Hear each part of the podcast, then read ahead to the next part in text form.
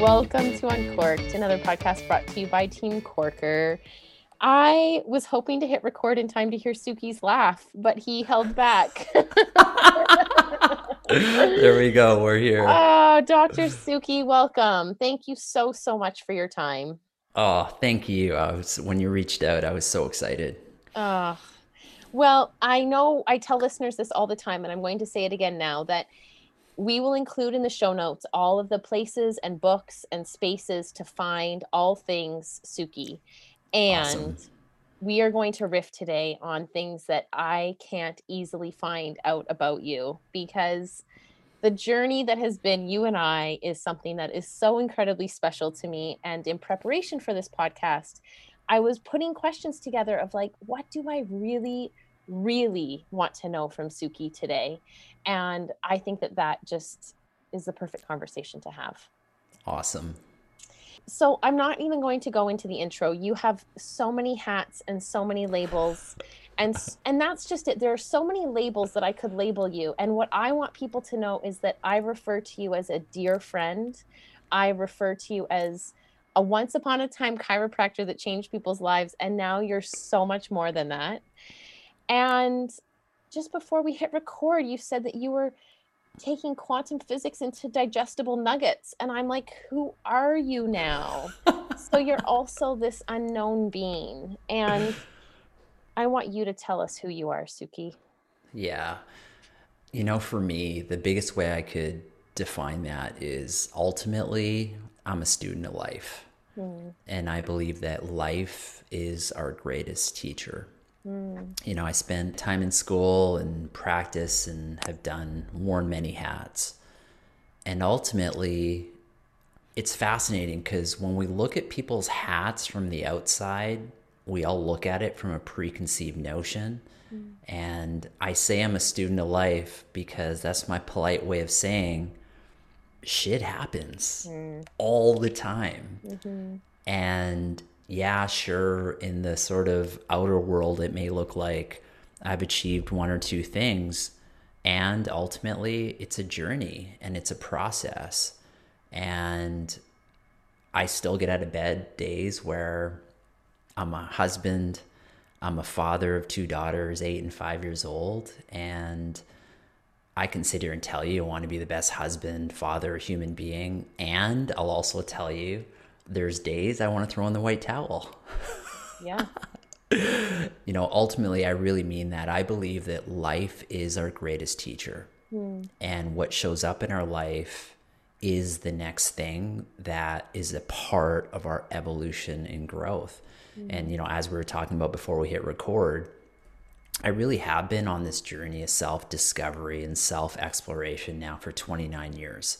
And obviously, there's a motivation for that. And you know this, Steph. But for me, it was, yeah, I hit rock bottom when I was 18 years old.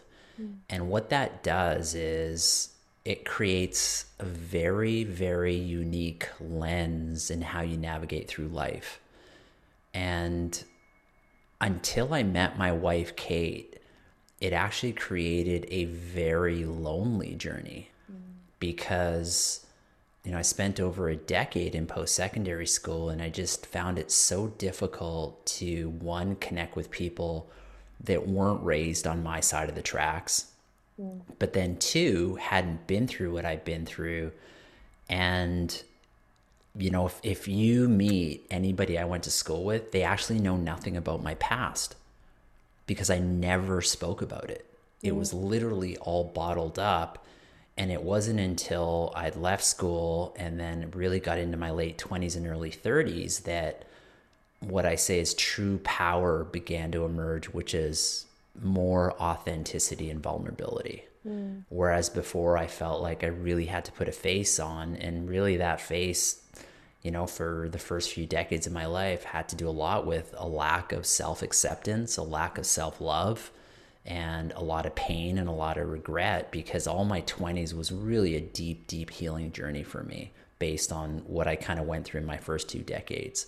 Mm. So, you know, it's ironic. I went into the helping arts of healthcare mm. two levels. You know, I could really feel people's pain mm. because I'd been there. And then, two, I authentically wanted to help people, want to help people because, you know, I still say at 47, I'm still trying to figure out what I'm going to do when I grow up.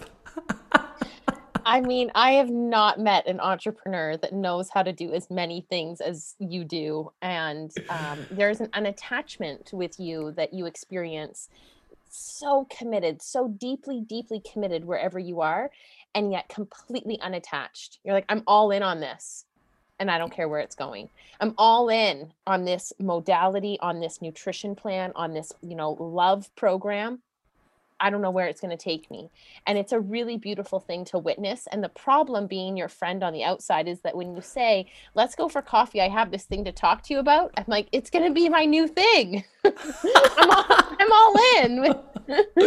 That's um, awesome. Well, I must share that our journey began training for what was my first ultra. And we were on the trails in a training group. And your wife at the time was just your girlfriend who you just oogled over the whole time and you know you had a younger practice at the time which is also crazy to think about and we were in a group of probably like 20 people maybe more actually and oh I, I, remember it like it was yesterday. I remember like, but yeah. i what i was going to say was that in this group that was quite large i remember that you and i were like magnets and i just didn't want to leave your tail. It's like tell me everything. You're a professional hockey player and then and then and then what did you do? And then and what did you eat for breakfast? And when I was getting excited about this, I'm like, wow, I feel the same way today as I vividly remember feeling on that trail run. That I just couldn't ask you enough questions. I couldn't get enough out of you, and you had a story for it all. So, and, yeah. and my my lens of that was, she's a special being.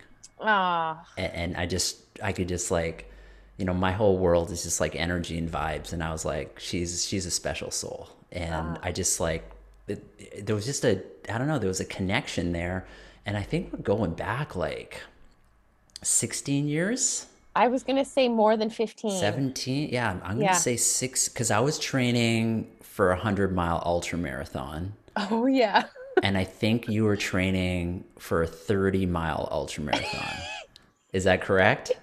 That is so true. Yes. Yeah, yeah so so yeah. yeah. it was just you oh. know yeah it, it was just a special time and it uh, it's amazing when you're able to make those and you know our lives have just been like throughout oh. you know the months and years we've always connected and stayed in touch it's actually been a beautiful dynamic that i've never told you that i just am so grateful for to know you oh well thank you i really hear that and receive it because the feeling is so mutual. And what I wanted to say after that training run, you know, we went on and did fun things together. And a notable race, we've had many, I would say, was at Ironman Canada together when we were running. We both were having absolutely horrible days. But the moment I remember so vividly is running by Kate on the sidelines and you just looked like death.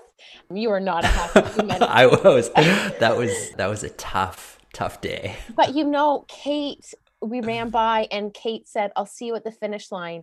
And we kept running. And she turned to the person who she was with and she said, They'll be okay. They're together. Yes. And I rem- I was like, I wish we weren't going so slowly that we could have heard that. but it was just such a beautiful thing. And I, you know, I was like, Kate knows that we're going to be okay. And we know that we're going to cross the line. And it just felt like nothing else mattered in that moment. And that to me was kind of indicative of how this journey has gone. The moments of like, it just doesn't matter. And it, it is so much about who you have along the way. And I love that you mentioned Kate right at the beginning because she's been such a beautiful, critical piece of the journey puzzle. Okay, you've said some things though. I want to dive right in. Can I ask questions? Okay. Absolutely. and I hope the context is just it's a reminder to say who were you with 17 years ago that you need to reach out to and just say thank you for being there? Because mm. that's what's brought us to today. And that I think is really cool. So the podcast ends here. for all of our listeners, go think about where you were, who you were with 17 years ago, and send them a love note. And then fast forward 17 years, here we are. And you mentioned loneliness and spending the first two decades of your life in a bit of a lonely place. Mm-hmm. Now, I know that you spend time in solitude, even as a husband and a business owner and a father. I know you still find your own moments of solitude. And I want to know your relationship with loneliness versus solitude. Hmm.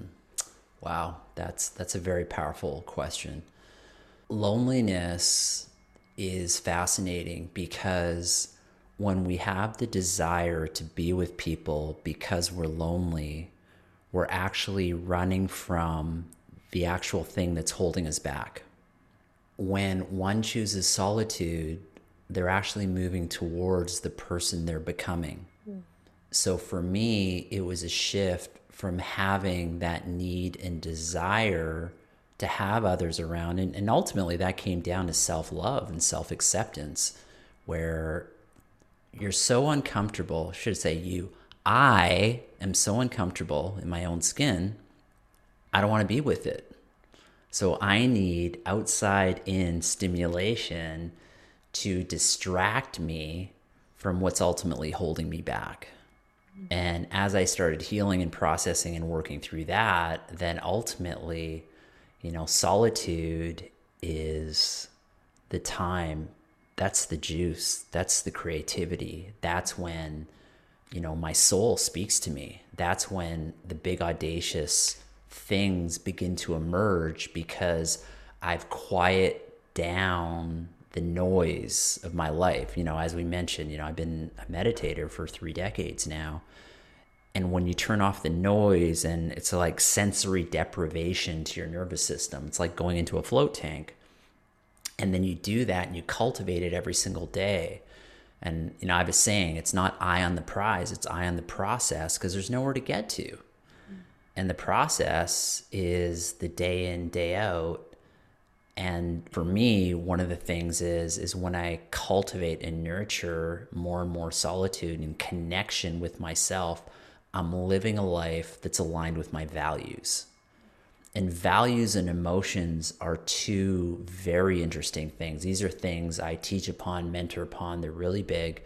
And I say, when we're really connected to who we are, our emotions drive us in the direction of our dreams, our goals, our aspirations, in our becoming. When we are disconnected, our emotions do the opposite. And in my first two decades, I come from a history of addictions. If you don't believe that st- statement, just ask an, addic- an addict. What does an addict want to do? You know, I'd pretty much been on drugs every day from age 12 to 18 and having addictions, that's all they want to do. So their emotions, like they just want the next hit.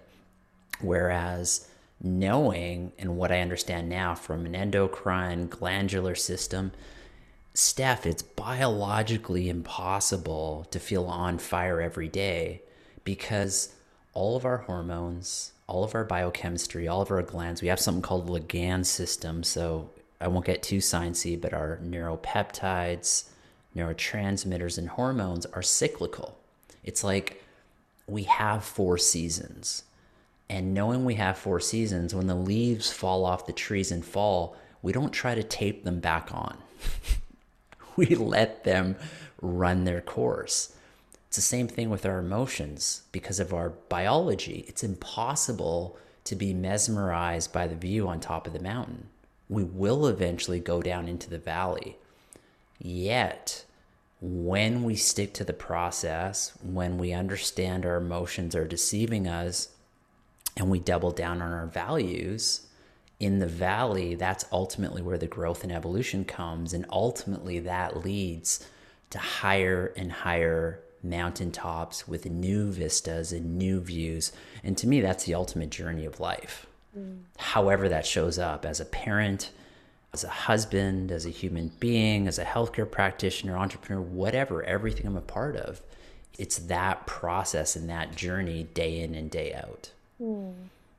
Okay, you say values and emotions. I'm going to riff mm-hmm. off of this. I want to know your relationship with uncovering your values and staying true to them. And frankly, that's also said, you know, it's messy. Tell me what it's like when you're not in line. Tell me what it's like when it goes off course. Yeah.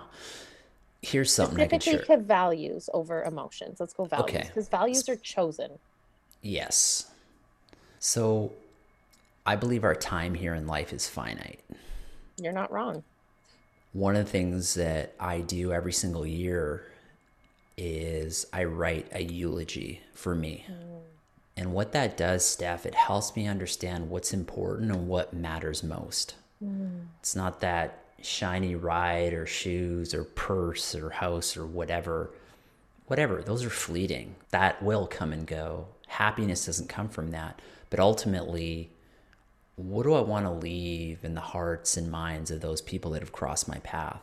That's where I've derived my values. Mm. And then understanding that, how do I need to take care of my mind, body, temple mm. to have the vehicle that can live up to those values? Mm.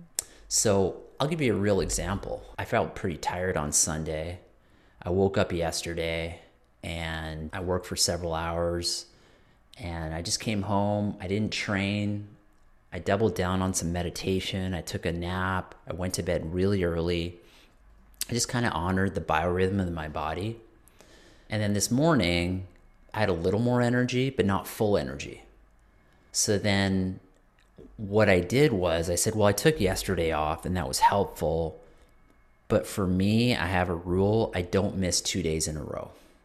So even if I need to modify, I will. So I modified my bike session, got through it. And then magically, after getting some nutrition in, I had more energy. I actually recorded a podcast earlier this morning. And then after that, I went for a swim and had even more energy. But I really didn't want to go for that swim. Mm. It's like every cell within me was saying, dude, just chill out chill out on the couch. Don't do that. Mm. You know, just like it's this constant tug of war.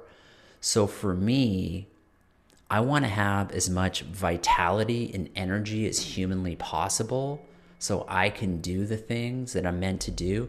But I always say our voids drive our values. And this is one of the big things. I've had the gift of losing my health. I had a nervous breakdown, I hit rock bottom. I live with anxiety, depression, chronic fatigue at 18. So I know what it's like when you don't take care of this, what'll happen. I have that visceral experience. And I spent many years trying to run away from that. And that's kind of like running away from loneliness mm.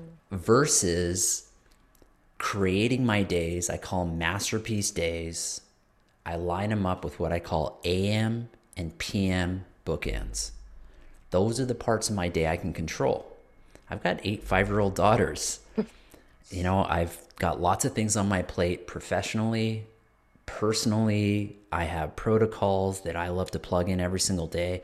But my AM and PM bookends are my hours in the day that I get to plug in the things that help me move towards feeling more connected, having more vitality, having more energy. As a result, I have the ability to be present, be focused, use my prefrontal cortex to make critical decisions so I can live up to what I want to leave in the hearts and mind of all those that cross my path. Mm. And when I'm on fire and connected, it's easy you don't think about it. It's just like, oh yeah, we're on fire here, and mm. we all go through phases of that, mm. and then we get to these lower phases. And I'll tell you right now, this is what I believe: if the valleys would eventually go away, I'm pretty sure after 29 years of being this dedicated to the path, mm. that they would be gone. So through deductive reasoning, I have to say I just get better and better and better at managing them. Yeah. and that's yeah. just it, right? Yeah. yeah. So ultimately, my values are if you ever study anything like I read books written by like Marcus Aurelius, mm. you know, one of the greatest emperors, Roman Empire, and he had virtues and he mm. lived by his virtues. So they're constantly he's able to align himself with what he stands for in the world. Mm-hmm. It makes one's ability to make decisions very easily because mm. you now actually have a demarcation of where you can say, hey, that's aligned with who I authentically am and not. And here's the cool thing we're all different. We look different, we talk different, we see the world differently, we have different perceptual lenses, and that's the juice of life. Mm. And I believe the more of us that connect to that part of ourselves within us, I believe the more beautiful, the more connected, the more whole the world becomes. Because we don't need a bunch of clones out there. We need people finding who they are and expressing more of that in the world. Heck yes. Absolutely.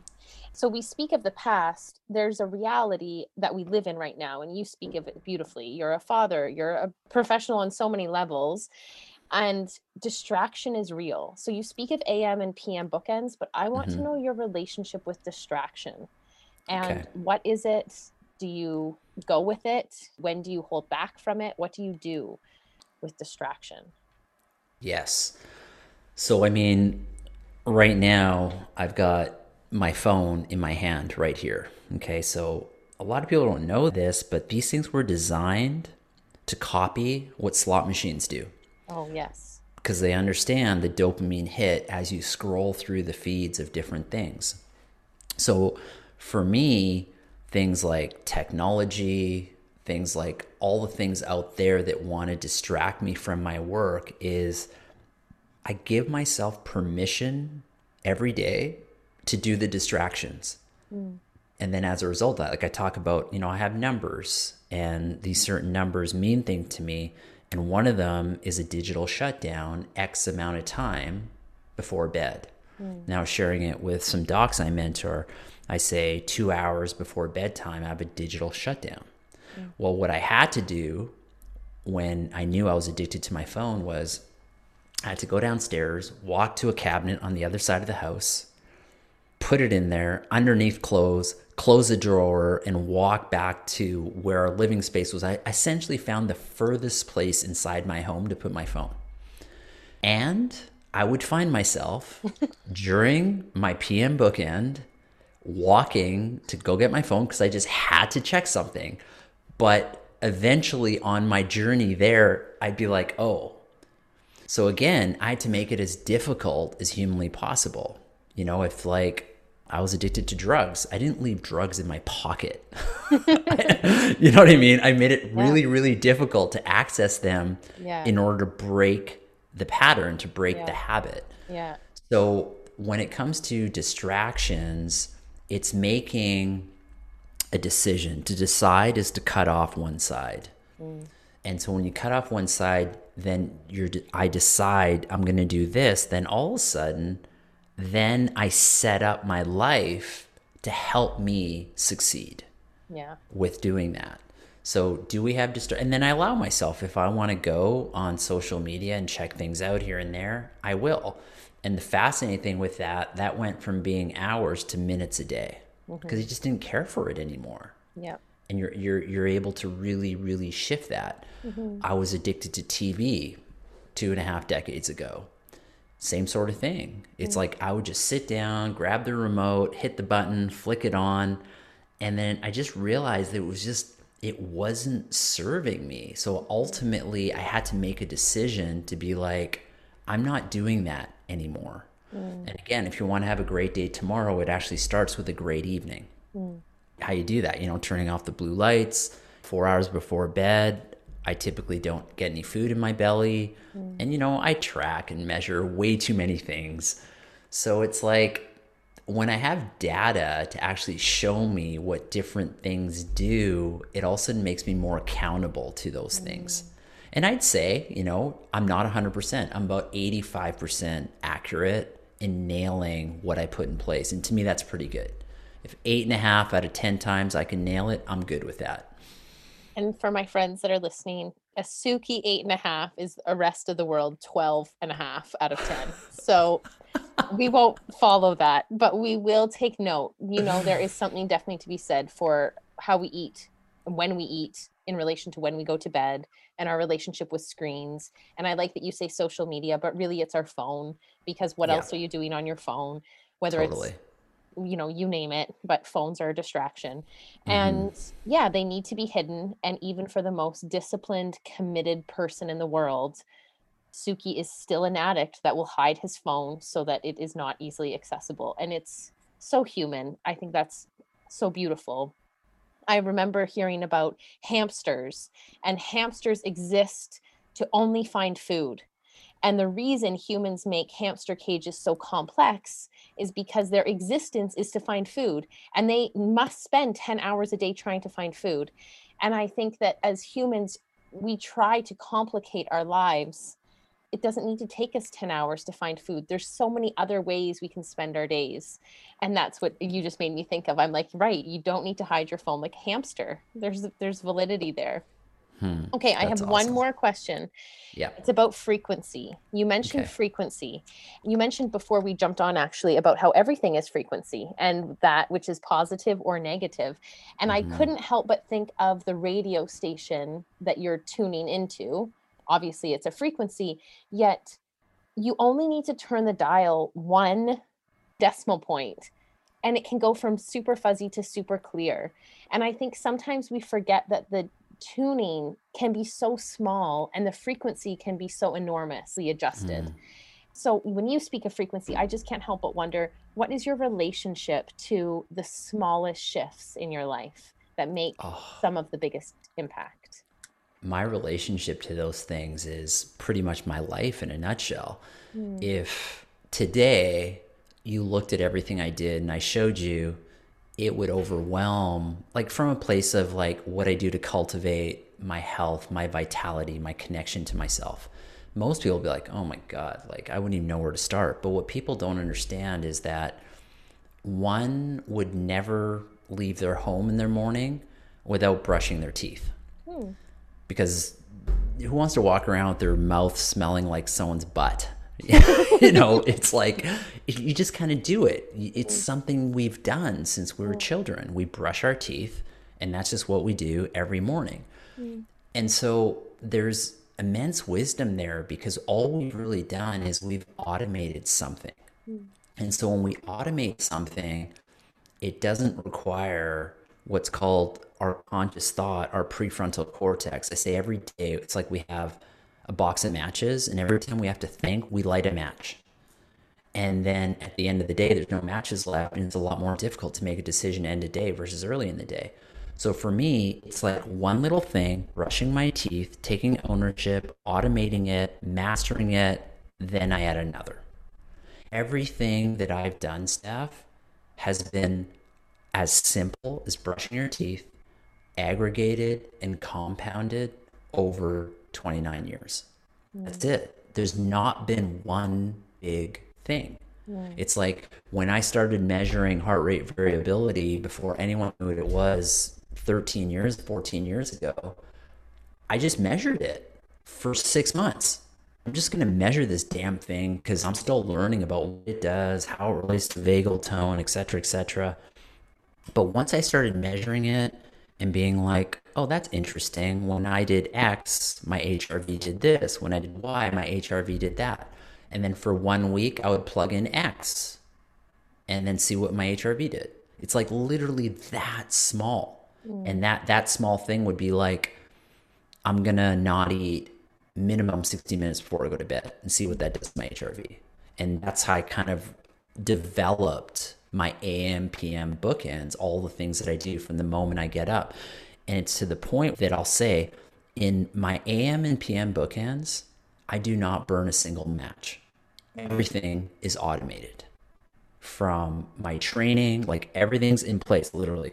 Brush my teeth, wash my face, walk out, grab either my shoes, my bike, bike shorts, hop on the training app I use. It's already dialed in. I already know my train. Like I haven't even thought. Like there has not been, it's not like I wake up like, hmm, what do I feel like doing today for training? Like I have automated so much of my life. And here's the key it's compound interest, it's aggregated and compounded over time. Everybody wants the magic pill, the secret. What is that one thing? There is no one thing. That's the reality. Yeah. There is no one thing. You're going to keep searching for that magic pill and that magic bullet because it doesn't exist. Mm-hmm. So it must be so simple. Otherwise, nobody will do it. Mm-hmm. I wouldn't do it. Yeah. If I make it difficult, I can't do it. I can't yeah. incorporate. My life is too full. Yeah. Like your life is too full. But yeah. if I give you this one little thing that you can do and invite you to do that over the next several weeks, and the other thing I'll say too, 100% is easy, 99% is hard. Mm. And what that means is when I make a commitment and it's 100%, it's seven days a week. Mm. If I say to myself five days a week, mm. then every single morning, my whiny little voice is going to negotiate with me like, oh, today's the day off. And then I'm going to go back and forth, back and forth. But if I say 100% every day, then I have no choice. Mm-hmm. I don't have to burn a match because I have to, I made the decision to do it every single day. Mm-hmm. So again, it's setting those parameters and allowing yourself to really plug those things in that allow you to move yourself forward. I love knowing it. you're going to hit the valley too. Yeah. yeah. Amen. Amen. Well, I love, and I think you bring up such a great point that as children, we learn to brush our teeth and it doesn't become a habit we really need to think about. We just start doing it. And so I think if I was a child, I always think, you know, what would little Steph want to do? And what could I wake up and not, not, not do that day? And when I was young, it was swim. I never missed a swim practice. The rule mm. of thumb was 100% attendance. And nice. those are things that just, you know, have felt so ingrained. And I don't want to lose as an adult the opportunity to ingrain habits with the same joy. I mean, these habits were not difficult to maintain them. It was not hardship, it was pure joy to mm. get to the pool on time, to brush my teeth in the morning, to set my goals, to do those kinds of things. So I think it's a really neat opportunity. I have another question though, as you were riffing. I'm not sure if you'll even be able to answer this one because you are, and I love this so much about you that your ability to measure everything. Everything. I mean, for my friends listening, I've never met anyone who knows how to measure everything like Sukhi knows how to measure everything. and this is coming from a hippie who doesn't really measure anything.